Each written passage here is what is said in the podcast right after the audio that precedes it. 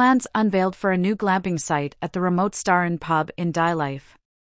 Plans have been submitted for a new glamping site at the Star Inn in Dylife, England, a remote location nestled in the Cambrian Mountains between Llanbrynmawr and Llanidloes.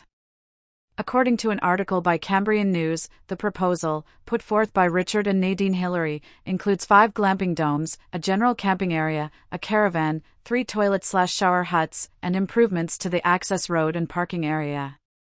The proposed site is located in a field to the north of the Star Inn. The planning agent, Matthew Hamer of Hamco Developments Limited, explained the proposal in a planning, design, and access statement. He stated that the proposed development would bring significant economic benefits to the area.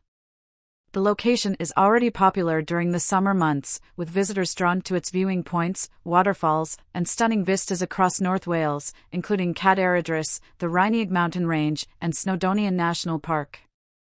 The glamping domes, designed to accommodate two adults and a child, will have minimal facilities, with visitors expected to share the toilet and showering huts.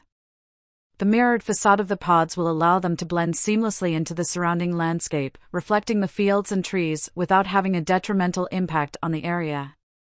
The seasonal nature of the pods and their small size will minimize light, noise, and other forms of pollution. The Star Inn is situated in a rural area with stunning views of mid Wales and offers access to footpaths and bridleways. It is also conveniently located near Glyndŵr Way and is a feature of the annual Cross Wales Walk. To reach the Star Inn, visitors need to take the B4518 road and turn off onto the mountain road, which eventually leads to Machynlleth. The area surrounding the Star Inn is rich in tourist attractions.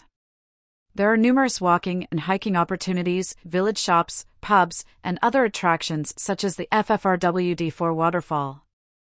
The proposed glamping site will add another dimension to the area's tourist offerings, providing a unique and immersive nature experience. The application for the glamping site is currently under review, with a decision expected by Powys planners by September 12.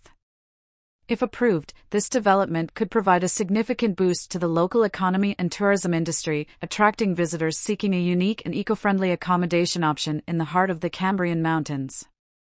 For more information about the Star Inn and the proposed glamping site, visit their Facebook page. You can also find more details about the Star Inn and its amenities on Booking.com. The proposed glamping site at the Star Inn in Dylife represents an exciting development for the area.